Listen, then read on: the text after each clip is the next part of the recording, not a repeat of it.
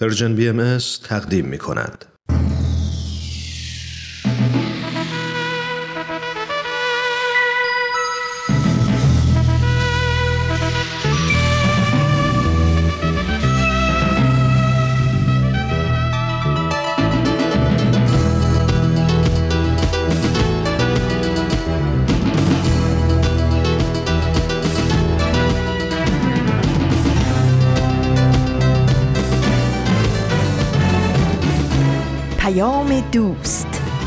برنامه ای برای تفاهم و پیوند دلها.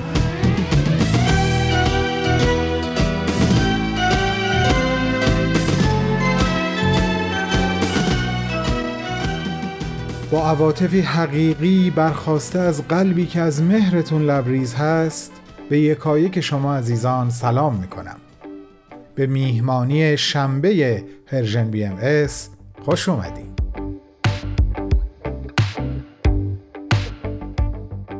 دوباره در آغازین روز هفته دست پر به منازل شما اومدیم تا چند دقیقه از 22 دومین روز شهریور ماه سال 1399 که مطابق هست با 12 سپتامبر 2020 در کنار هم باشیم. گیرم به طور مجازی هوای دیدارمون رو در مجاورت هم تازه کنیم. مثل همیشه آرزون براتون اینه که حتی اگه سطح اقیانوس دلهاتون از طوفان حوادث پرتلاطم میشه عمقش همیشه آروم باقی بمونه. بهمن یزدانی هستم و در 45 دقیقه پیش رو با شما همراه و همسخن. دوباره شنبه هست و موقع پخش قسمت دیگه ای از چشمه خورشید و ورقی از خاطرات. صد البته که برنامه خودمون یعنی بدون تمر بدون تاریخ رو هم فراموش نکردم. امروز هم نامه ای دارم که از طرف خودم و به نمایندگی از طرف شما اون رو برای دو نفری که مخاطب این نامه هستن خواهم خوند. قسمت اول نامه رو در ابتدای برنامه میشنوین و بخش دوم و نهاییش رو در دقایق پایانی. شما عزیزان کماکان می‌تونین برنامه های ما رو از کانال تلگرام Persian BMS وبسایت www.persianbms.org SoundCloud پادکست فیسبوک و اینستاگرام ما در اختیار داشته باشید. همچنین اپ Persian BMS به طور 24 ساعته در حال پخش برنامه ها برای شماست. حتما بهش سری بزنید.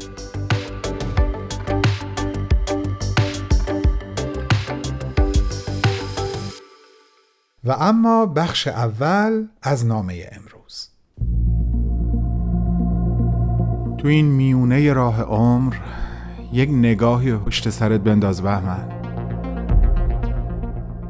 پشت سر حرفای دلتو توی این نامه ها به اونها پر از یاد و خاطره ها و شادی ها از یابی ها از آثارشون. خیلی از اون آدم ها دیگه تو این دنیا زندگی نمی ولی تأثیری که روی تو یا بشینی براشون نامه همیشه. اما در عالم خیال نامه تو می‌تونی اونها رو براشون بفرستی. نامه هایی بدون تمر. بدون تاریخ.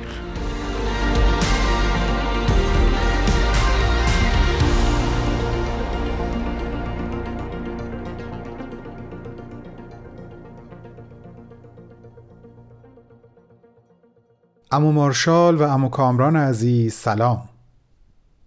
امیدوارم حال هر دوی شما خوب خوب باشه. چه در عالم پاک چه در عالم خاک. ما یعنی من و شنونده های پرمهر Persian BMS هم اینشالله حالمون خوبه. این نامه رو هم مثل همیشه هم از طرف خودم و هم به نیابت از طرف مخاطب های عزیزمون برای شما می نویسم نامه ای بدون تمبر و بدون تاریخ تا بماند برای همیشه. البته امیدوارم. اما مارشال نمی‌دونم وقتی که امو کامران برای ترجمه کتابتون به فارسی با شما همدل و همدم و هم صحبت بود چه تصویری از ایران ما در ذهن شما نقش بست؟ البته از اونجایی که کامران رو خوب می‌شناسم و شانس این رو داشتم که در ایران در کارگاه شرکت کنم می‌دونم که ایران رو به درستی به شما معرفی کرده. خودتون یه پنج سالی هست که دیگه توی این دنیا کنار ما نیستین اما مارشال عزیز. اما یاد و خاطره و حتی از اون مهمتر آموزه هاتون همیشه و همیشه با ما و همراه ما هست و خواهد موند. یادش بخیر. چه کارگاه خوب و مؤثری بود. چقدر چیز یاد گرفتم. چقدر از ذهن و قلبم چیز دور ریختم. چقدر چیزهای تازه جایگزین کردم. به جرأت می‌خوام بگم اگه بخوام پنج مورد از اتفاقهای زندگیم رو که روی من تأثیر متفاوتی گذاشتن. حتی خطیمش فکری من رو دستخوش تغییری بنیادی کردن نام ببرم قطعا یکی از اون پنج اتفاق آشنایی با شماست آشنایی با کتابتونه طرحی که معرفی کردین و شرکت در کارگاه کامران عزیز که بر کتاب شما به صورت عملی در سه روز برامون تشکیل داد.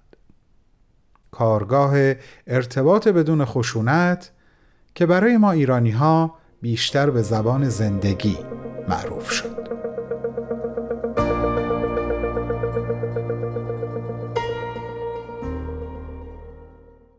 بسیار خوب. نمی‌دونم چند نفر از شما حد زدید که من توی این نامه با کدوم مارشال و کدوم کامران صحبت کردم. در بخش دوم نامه حتما معرفیشون می‌کنم. اما الان با هم به استقبال قسمت دیگه ای از برنامه چشمه خورشید میریم.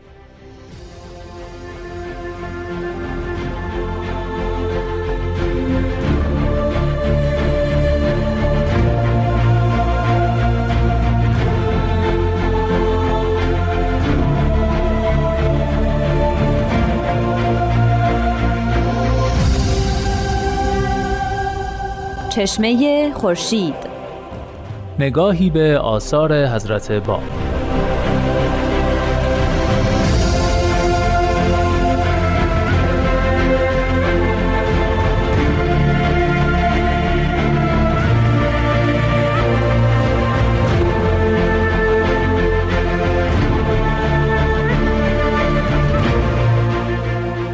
شنوندگان عزیز رادیو پیام دوست با درود. رامان شکیب هستم. و اینجا برنامه چشمه خورشیده. در برنامه چشمه خورشید به معرفی آثار حضرت باب می‌پردازیم. حضرت باب پیامبر آین بابی و مبشر به ظهور حضرت بهاءالله هستند. همراه ما در این برنامه جناب استاد بهرام فرید هستند که این هفته هم ما رو همراهی می‌کنند. با ما همراه باشید.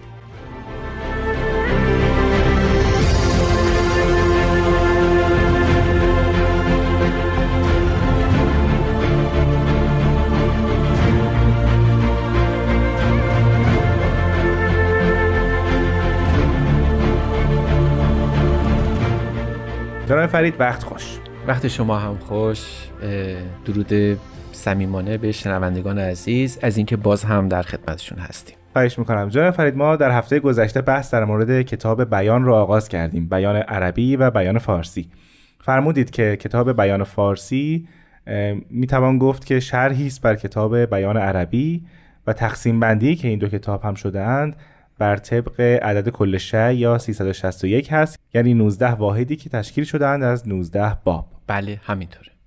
و گفتید که این کتاب ام کتاب آین بابی است و در واقع مهمترین اثر حضرت باب در در خلال آثار بابی است. ما بحث مقدماتی رو در هفته گذشته آغاز کردیم و در مورد ظاهر این دو اثر صحبت شد. از امروز فکر می‌کنم در مورد محتوای این آثار صحبت خواهیم کرد درسته؟ بله بله همین خب پس برای شروع با کتاب بیان عربی آغاز می‌کنیم. با چه محتوایی از ابتدای اثر روبرو هستیم؟ بله.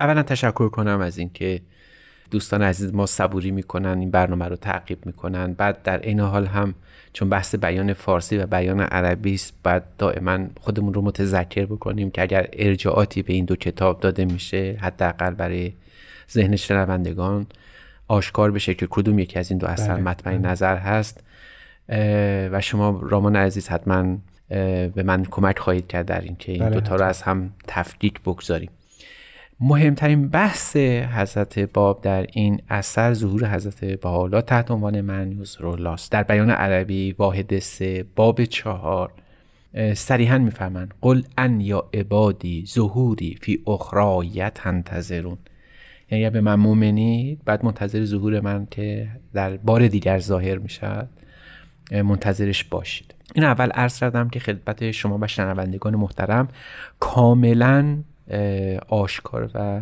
بیین باشه که هدف از تمام حرف های هست باب سخنان ایشون در این دو اثر و حتی در بقیه آثارشون بله. در از ماکو به بعد ظهور حضرت بهاءالله تحت عنوان من یظهره الله. کسی که او رو خداوند ظاهر خواهد کرد. با این مقدمه خدمتتون عرض بکنم که بیان عربی که الان مطمع نظر ماست یک مقدمه داره که بخشی از اون عربی است یه بخش دیگریش فارسی است.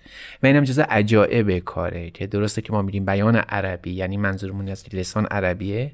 بله تمام واحدهای این اثر عربی است و بسیار مختصره. اما در این حال لغت فارسی هم زبان فارسی هم در اون به کار رفته. واحد اول باب اول این گونه شروع میشه که الواحد الاول یاهو بسم الله الامن الاقدس خودشو خداوند معرفی می‌کنه. انی انا الله لا اله الا انا و ان مادونی خلقی قل ان یا خلقی ایایه فعبدونه یعنی بگید که من پروردگار هستم به جز من خلق من محسوب میشن پس ای خلق من مر مرا عبادت کنید مرا ستایش کنید. و بعد میفرمایند که من این مظهر ظهور آمده به عربی است البته مضمون بیان این است این مسئله ظهور اومده تا برای شما آیات رو تلاوت بکنه آیات رو براتون بخونه. چون با این آیات هست که شما به خداوند نزدیک میشید و وارد اون رزوانی میشید که بهش وعده داده شدید. فمن قد نزل فل بیان من دینی و ان هذا ما یدخل به رزوانه عبادی المخلصین. یعنی این آیات بیان رو نازل کردیم تا عباد من داخل رزوانی بشن که عباد مخلص من وارد رزوانی باشن که بهشون وعده داده شده. بعد هست باب در این اثر خود مطلب رو این گونه توضیح میفرمایند. انما البیان حجتنا علی کل شیء. یعنی حجت خداوند. چرا این گونه است؟ یعنی بیان حضرت باب؟ بیان حضرت باب و البته خود بیان فارسی. بله. و بیان حجت من بر هر شیء. یعجز ان آیاتهی کل العالمین. یعنی علت این که این بیان حجت این است که کسی مثل او رو نمی‌تونه, بیاره. همون مطلبی بود که در دلائل و سر بله. جلسه پیش بهش اشاره کردیم. در این مقدمه حضرت باب بعد از بیانات عربیشون میان و جوهر این باب رو ذکر میفرمایند. جوهر مجرد این واحد آنکه خداوند عزوجل همیشه بوده و هست در علو ازل و سمو قدم خود. و خلق هم همیشه در سوق امکان خود بوده و هست. در هر زمان خداوند کتاب و حجتی از برای خلق مقدر فرموده و میفرماید. و در سنه 1270 از بعثت محمد رسول الله کتاب را بیان و حجت را ذات حروف سبق قرار داده یعنی خودشون. و ابواب دین را عدد 19 واحد قرار داده. ببینید یعنی شاکله دین خودشون رو در اینجا کاملا توضیح میفرمایند حروف سبق نام خودشون هست نام خودشون یعنی علی محمد. و جالب اینه که این ذات حروف سبق در مقامی به خود حضرت بالا هم بله. ارجاع میشه که ایشون هم حسین علی از هفت حرف تشکیل شده بود. ذات حروف سبق هستن. به همین تعبیر شاید بشه گفت اون آیه معروف سبع المسانی که در قرآن ذکر شده یعنی هفت دوبار مکرر.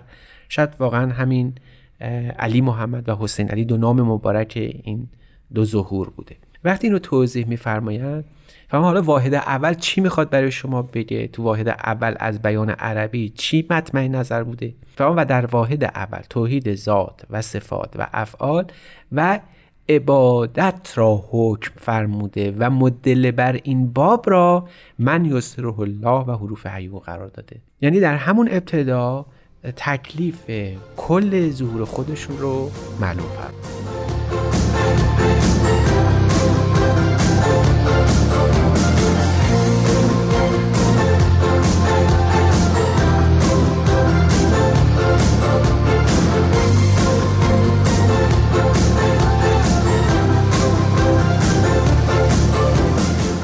جناب فرید حضرت باب در همین ابتدا در مورد توحید و ارکان توحید دارن صحبت می‌کنن. بله ولی در ابتدای همین باب و واحد خودشون رو خداوند نامیدن انیان الله و بعد راجع مظهر ظهوری صحبت کردن که کلام الهی داره میاره در واقع خودشون هستن اینجا. بله بله. و بعد راجع به توحید صحبت می‌کنن درست. چگونه از جمع این؟ یعنی هم خدا هستند هم مظهر ظهور هستند و هم راجع به توحید صحبت می‌کنن چگونه بله. از جمع؟ اینجا اون نکته اصلی بیان فارسی و بیان عربی مطرح میشه که حتی ما راجع به خداوند هم که داریم صحبت می‌کنیم چه توحید او باشه چه تو در انواع مقامات توحید همه در واقع مخلوق قول مظهر ظهوره. یعنی حتی توحید خداوندم به لطف مدد کلمه الهی بیان میشه. بله. توضیح داده میشه. یعنی ما ممکنه توحید رو بیان کنیم بگیم خدا جز خدا کسی نیست.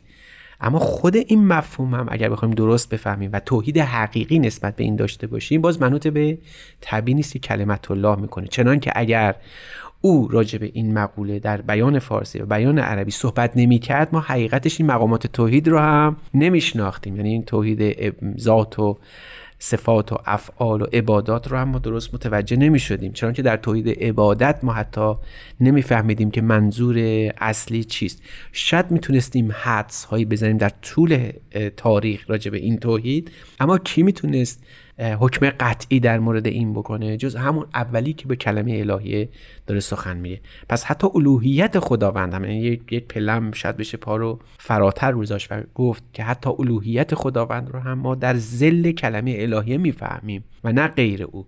برای همینم خداوند اول خودش رو به مدد کلام معرفی می‌کنه و حتی مطابق با آنچه که در انجیل یوحنا گفته بود در ابتدا کلمه بود و کلمه نزد خدا بود و کلمه خدا, خدا بود. بود یعنی خود خدا رو هم در زل کلمه الهی میشه درست فهمید نه اینکه وجود داشت ببین این بحث که ما در عالم خلقیم و هیچ ارتباطی با عالم حق خود عالم خداست نداریم. نداریم مگر از طریق مظهر امر که عالم امر باشه. و می‌دونید ما تا این تفکیک این سه تا عالم به این روشنگری در هیچ کدوم از ظهورات الهی نداشتیم. شاید اون انقلابی ترین بحث است در الهیات همین باشه که به ما کاملا مشخص می‌کنه که تنها راه ارتباط بین عالم خلق ما مردم ما انسان ها با خداوند از طریق مظهر ظهوره. یعنی ما حتی خدا رو هم با مظهر ظهور شناسا می‌کنیم. با او درست می‌فهمیم. اینجا معنی وجود نیست تا منظور فهم و معرفته. خدا که همیشه وجود داشته و خواهد داشت. اما اینکه کیفیت حضور او و وجود او رو چه درست بفهمیم البته نمی‌تونیم پیرو ملا صدرا باشیم نه ابن عربی نه کانتو نه اسپینوزا. نمی‌تونیم به آراء توماس آکویناس رجوع بکنیم. نمی‌تونیم از آگوستین قدیس حرف بزنیم. شاید اینها در بخشی از مطالب درست گفته باشن. میزان درست بودنش کی تعیین می‌کنه؟ چی تعیین می‌کنه؟ مظهر زور و کلام او. خب جناب فرید مبحث اصلی در آغاز بیان عربی مبحث توحید بود. بله. در ادامه حضرت باب چه موضوعی رو پی می‌گیرن؟ وقتی میریم سراغ واحد دوم می‌بینیم باب دوم رو حجت ظهور قرار میدن. که این حجت ظهور عبارت از از آیاته. و در باب سوم وقتی آیات معلوم میشه محض این پیش میاد بحث مفصل و کلامی بسیار بسیار شدیدی پیش میاد که کی می‌تونه این رو بفهمه یا کی می‌تونه تفسیر کنه. بعد اونجا هست باب توضیح میفرمان میفرمان که تفسیر به رأی از کلمت الله خطاست اگر چیزی رو از کلمه الهی رو نمی‌فهمیم بعد تفسیرش رو از کی بپرسیم؟ از کی بدونیم؟ از مسئله اینجاست که رکن اصلی در دینداری رو که تبیین آیات باشه از تعالی فلسفهش رو تدوین می‌کنن. یک حکمت این که ما باید یه شخصی رو داشته باشیم که به او رجوع کنیم تا او کلام الهی رو فهمیده باشه به ما بگه نه اینکه فقط و فقط او بگه. یعنی میزان صحت و سقمش رو تعیین بکنه اینجا معلوم میشه و اینجا باز یکی از نوآوری های هست اعلاست اگرچه در ادیان قبل بوده ولی به این ثبات و استحکام وجود نداشته. همون که میفرمایند که دین باید حتما محتاج مبین آیات باشه رکن اعظمه. اما در سومین باب میفرمایند که کسی شایسته نیست اجازه داده نشده به کسی که آیات رو تفسیر بکنه. مگر که در این آیات تفسیرش از مرجعی صادر بشه یا اینکه کل خیر رو به همه ارجاع بده.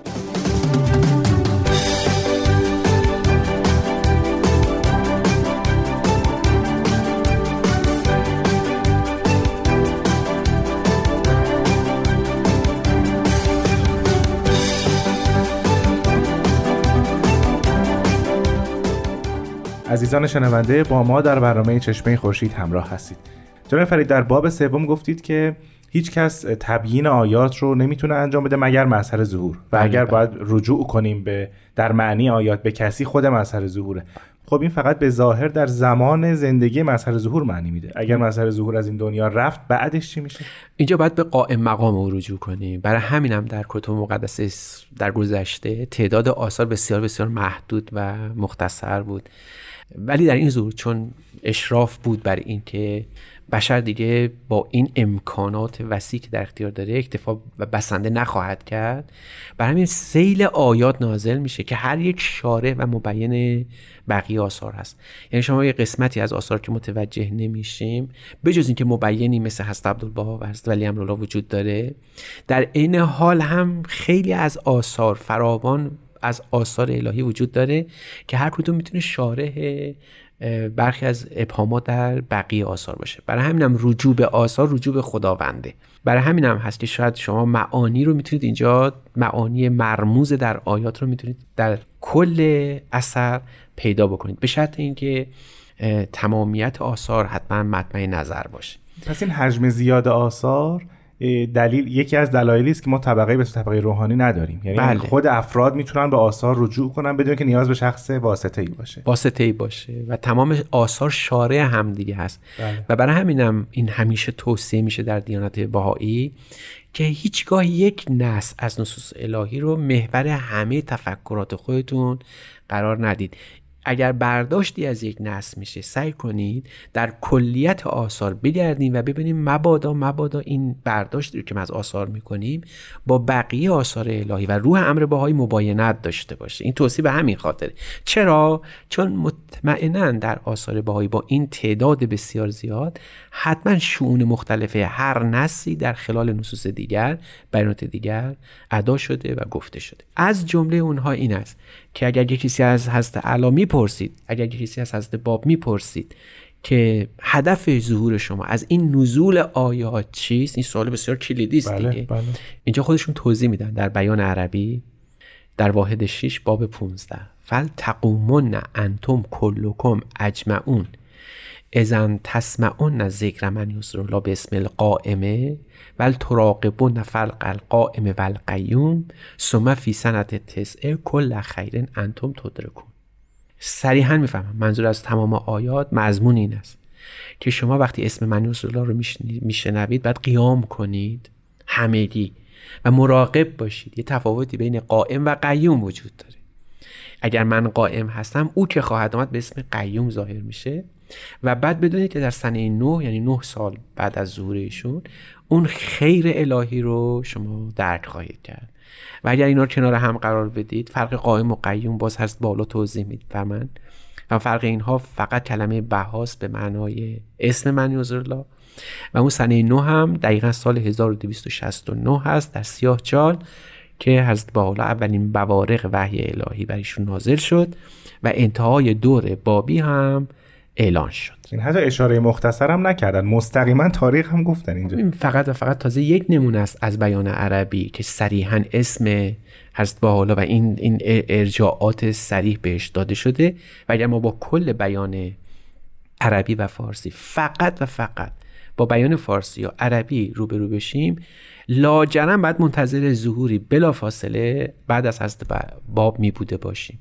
چون که خیلی از مؤمنان به بیان باب به حضرت باب ایمان آوردن بیان فارسی رو خوندن بله. در پی معنی رسول الله میگشتن چون می‌دونستن بعد همین الان وجود داشته باشه و خیلی زود اظهار امر بود. خیلی ممنونم جناب فرید. وقت برنامه ما به پایان رسید. انشالله در هفته آینده همین مبحث رو ادامه خواهیم داد. بله در خدمتون هستیم و ممنون از شما. سپاسگزارم شنوندگان عزیز. بسیار ممنونم که با ما همراه بودید. تا هفته بعد خدا نگهدار.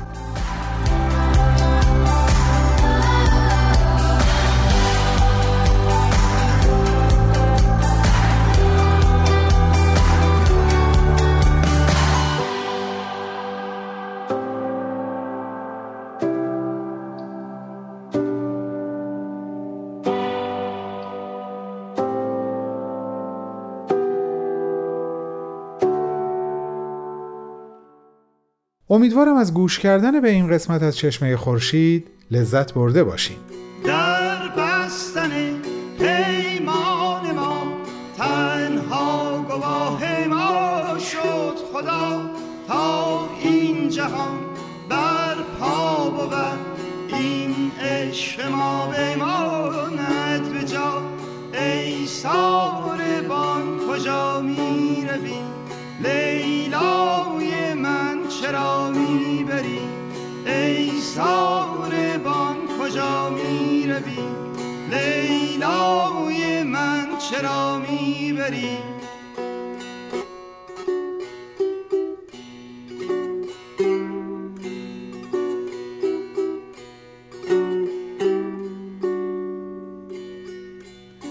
تمامی دینم به دنیای فانی شراره عشقی که شد زندگانی.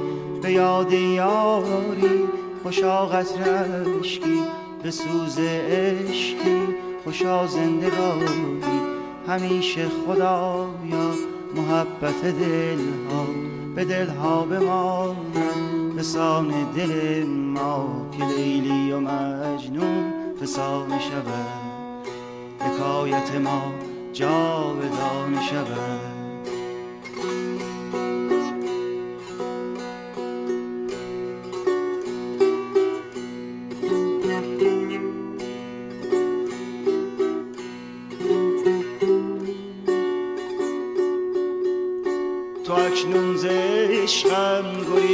گریزانی غمم راز چشمم نمی‌خوانی.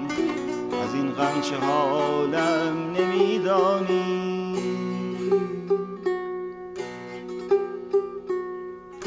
پس از تو نمونم برای خدا.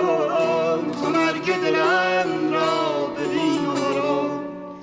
چو توفان سختی ز شاخه غم هستیم را بچین و برو که هستم من آن تک درختی که در پای توفان نشسته. همه شاخه های وجودش ز خشم طبیعت شکسته. خب عزیزان از شما دعوت می‌کنم به ورقی از خاطرات گوش کنی ورقی از خاطرات. شما می‌تونید بخش های مختلف این برنامه رو در تارنما، شبکه های اجتماعی یا تلگرام Persian BMS دنبال بکنید.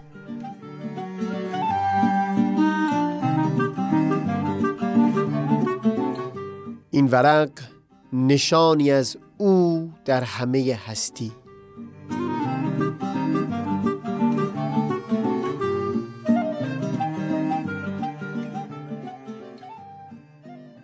این بخشی از دفتر مربوط می شد به اولین سفر از یک سری سفرهای ماجراجویانه در سرمای سرد زمستان کوهستانهای یوتا. در ابتدای این بخش مفصل درباره عشقی جانسوز نوشتم نسبت به او که توی دفترم هم به همین عنوان او یاد شده. در دل نوشتهام بر رسانه اجتماعی هم باز همواره سخن از همین او بود. اون چندی مجال دیداری دست داده بود و دهها صفحه از دفتر من پر شده بود از آتشی که جرفای وجود من رو میسوخت. از دلتنگی همیشگی که پیوسته با عشق همراهه فرقی هم نمی‌کنه وقت رو با او بگذرونی یا نه. خود همین که در دو پیکر هستید. خود همین که تو توی و او او این خودش پر رنجه. و چون دلیل این رنج جدایی هویت و شخصیت تو از هویت معشوق هست در همه عالمهای الهی حتی پس از این جهان خاکی هم باز این درد همراه آدمی هست. به حال در همون دوران بود که راهی اولین سفر از سری سفرهای نسبتا دشوار به کوهستانهای یوتا شدم. حدود دو ساعت از شهر دور شدیم و نیم ساعت آخر رو در جاده‌ای به سمت بلندای کوه حرکت کردیم. تا اونجا که جاده رو به خاطر برف فراوان بسته بودن. اولی که به راه افتادیم برف دست کم تا بالای زانو بود. برای همین نوعی کفش مخصوص برای راه رفتن روی برف به پا کردیم که در فارسی اگر اشتباه نکنم به اون پاچیله میگن. پهنی اون سبب میشه که وزن بدن روی بخش وسیعتری از برف پخش بشه و یا در اون فرو نره. همینطور که به سمت قله بالاتر می‌رفتیم از تنه درختها که تا چقدر زیر برف فرو رفته بودن میفهمیدیم که عمق برف زیر پامون چقدره. بر فراز قله درختهایی که می‌دیدیم تنها شاخ و برگ های بالاشون پیدا بود. در هر حال چون پاچیله پاها رو در حالتی قرار میده که به فاصله از هم قرار می‌گیرن این انحنایی که پدید میاره سبب میشه تا در منطقه کشاله ران درد شدیدی احساس بشه. پروازه که هرقدر شیب گذر که توی زبان لوری کیش راه میگیم بیشتر می‌شد درد کشاله ران هم شدت می‌گرفت. از طرفی چون بنا بود دو شب رو بالا روی برفا بخوابیم کوله پشتی ها بسیار سنگین بودن باید چادر، کیسه خواب، یه تشک نازک، اجاق کوچیک، چند قابلمه، بساط روشنایی و چندین لوازم دیگر رو در اون جا می‌دادیم. من قوری، کتری، استکان، چای و قند، گوجه، تخم مرغ اینا رو هم همراه برده بودم و با اون که بارها و بارها کوپیمایی رفته بودم این واقعا سنگین ترین کوله پشتی بود که بر دوش میکشیدم. جوونی که بعدها دونستم نامش اسپنسر بوده توی ماشین بارها حرف از این زده بود که کشته این کاره و یک بار حتی صد مایل رو در ظرف چند روز کوپیمایی کرده. راهنمای گروه یک قدری از لحن سخن او در این باره دل زده شد اما به یک دو جمله خیلی مختصر بسنده کرد. در هر حال من از اونجا که تلاش داشتم برای نه سفر پرخطر دیگه خودم را آماده بکنم سعی می کردم دوشادوش راهنمای گروه قدم بردارم. هرچند لازمش سرعتی در راه رفتن با همون پاچیله ها بود. حدودا یک ساعت رفته بودیم که گفتن یکی از گروه عقب افتاده. موندیم تا برسه. هنوز اسم همدیگر رو نمی‌دونستیم اما دیدیم همونی بود که راهنمای گروه یک قدری از او دل زده شده بود. شاید به همین خاطر بود که وقتی او به گروه رسید راهنما برای استراحت او فرصت نداد و بیدرنگ ادامه راه رو پیش گرفت. من هم با راهنما راهی شدم.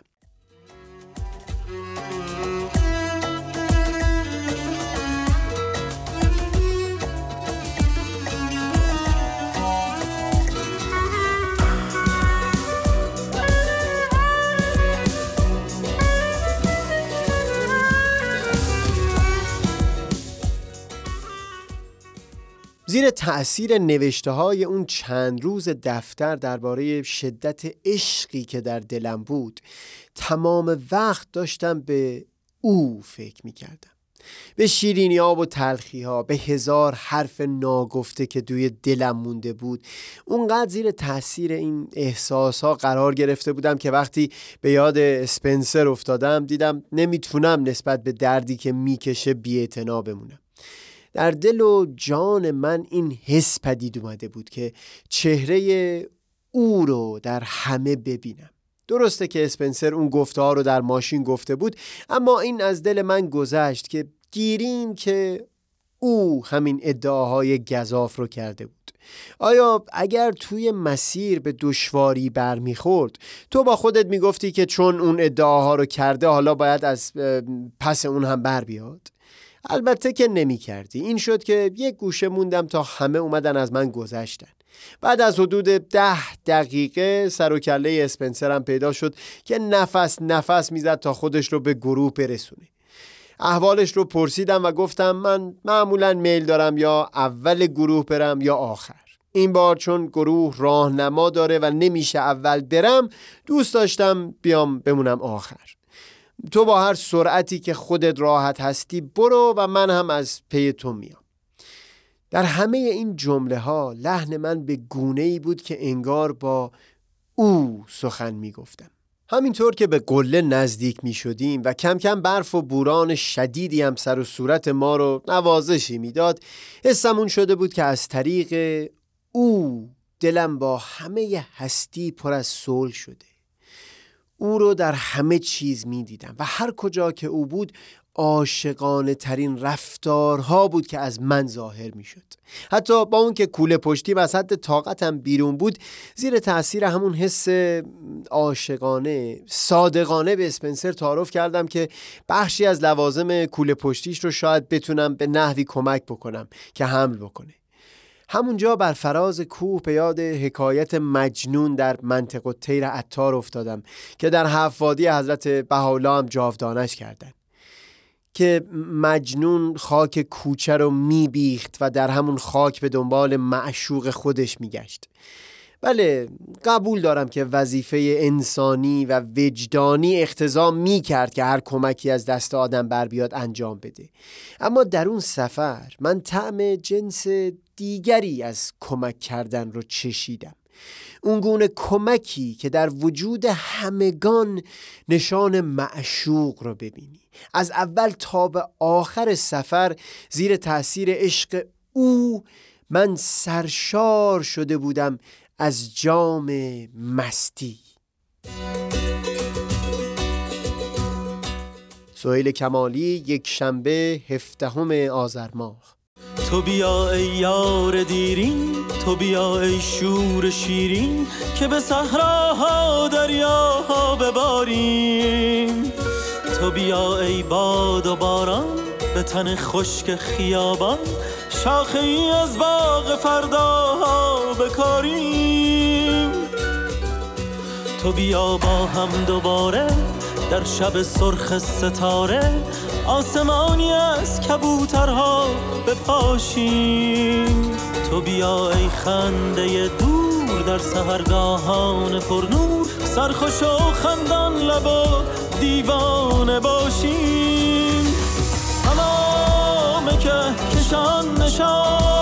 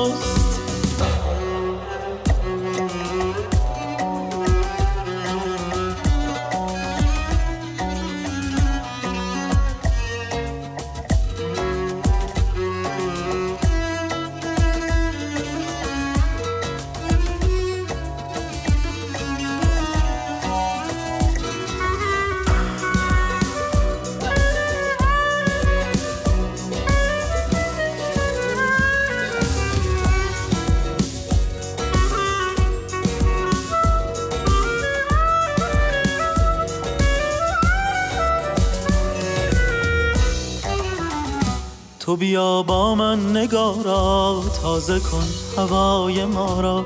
تو بیا ای جان که با تو بزنم دل را به دریا. تو بیا ای یار دیرین تو بیا ای شور شیرین. تو بیا تا شب دوباره سرزند ماه و ستاره. تمام کهکشان نشان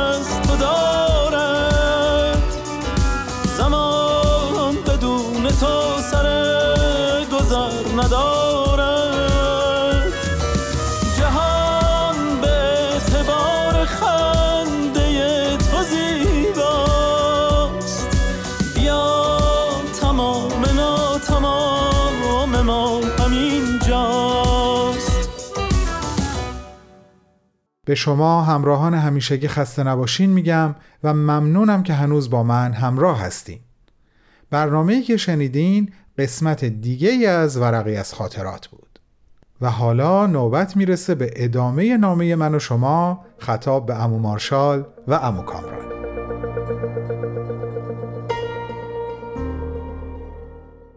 امو کامران کامران رحیمیان عزیز و مقاوم و مهربان. خیلی ازت ممنونم که با ترجمه کتاب مارشال روزنبرگ بزرگوار ما رو با نظریه ارتباط بدون خشونت آشنا کردی. مرسی که برامون کارگاهش رو برگزار کردی و عملا به همون نشون دادی که این طرح قابل اجراست و فقط یک شعار نیست. شما هر دو به ما یاد دادین که به جای قضاوت کردن مشاهده خودمون رو به زبون بیاریم.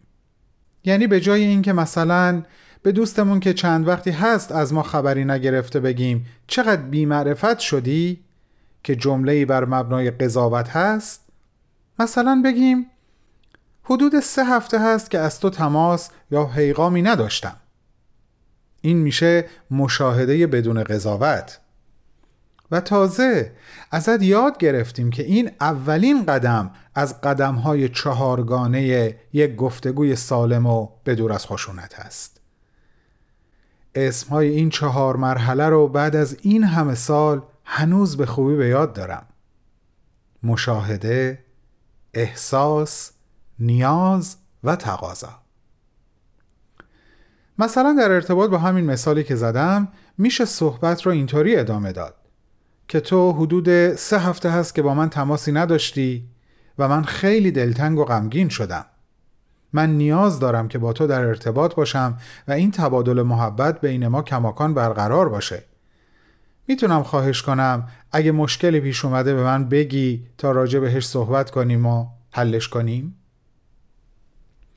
واقعا یادش بخیر یادت هست چقدر قشنگ یادمون دادی که با دیگران و همینطور با خودمون همدلی کنیم؟ یادت هست می‌گفتی باید مثل یک موج سوار با موج درد حرکت کنیم؟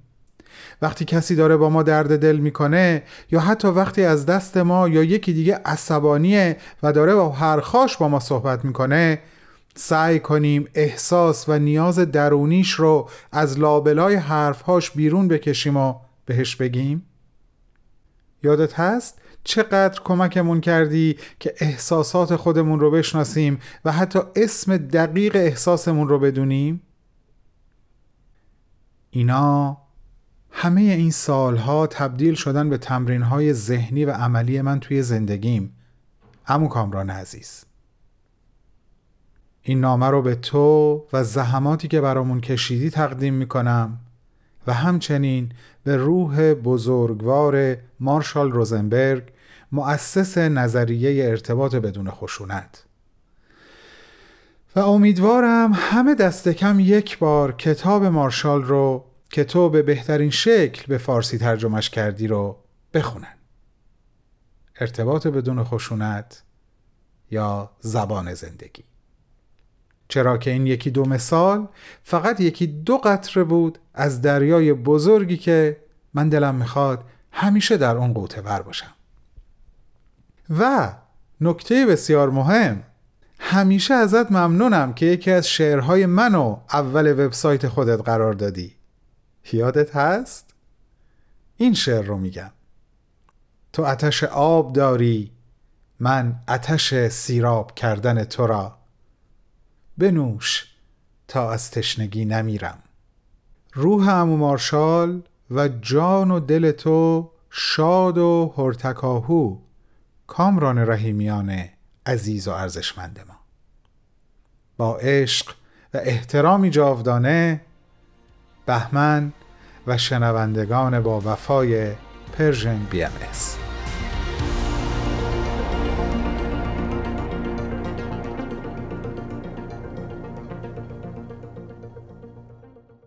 دوستان خوب من الهی که این 45 دقیقه از خاطرات خوب شما در این روز شنبه محسوب بشه.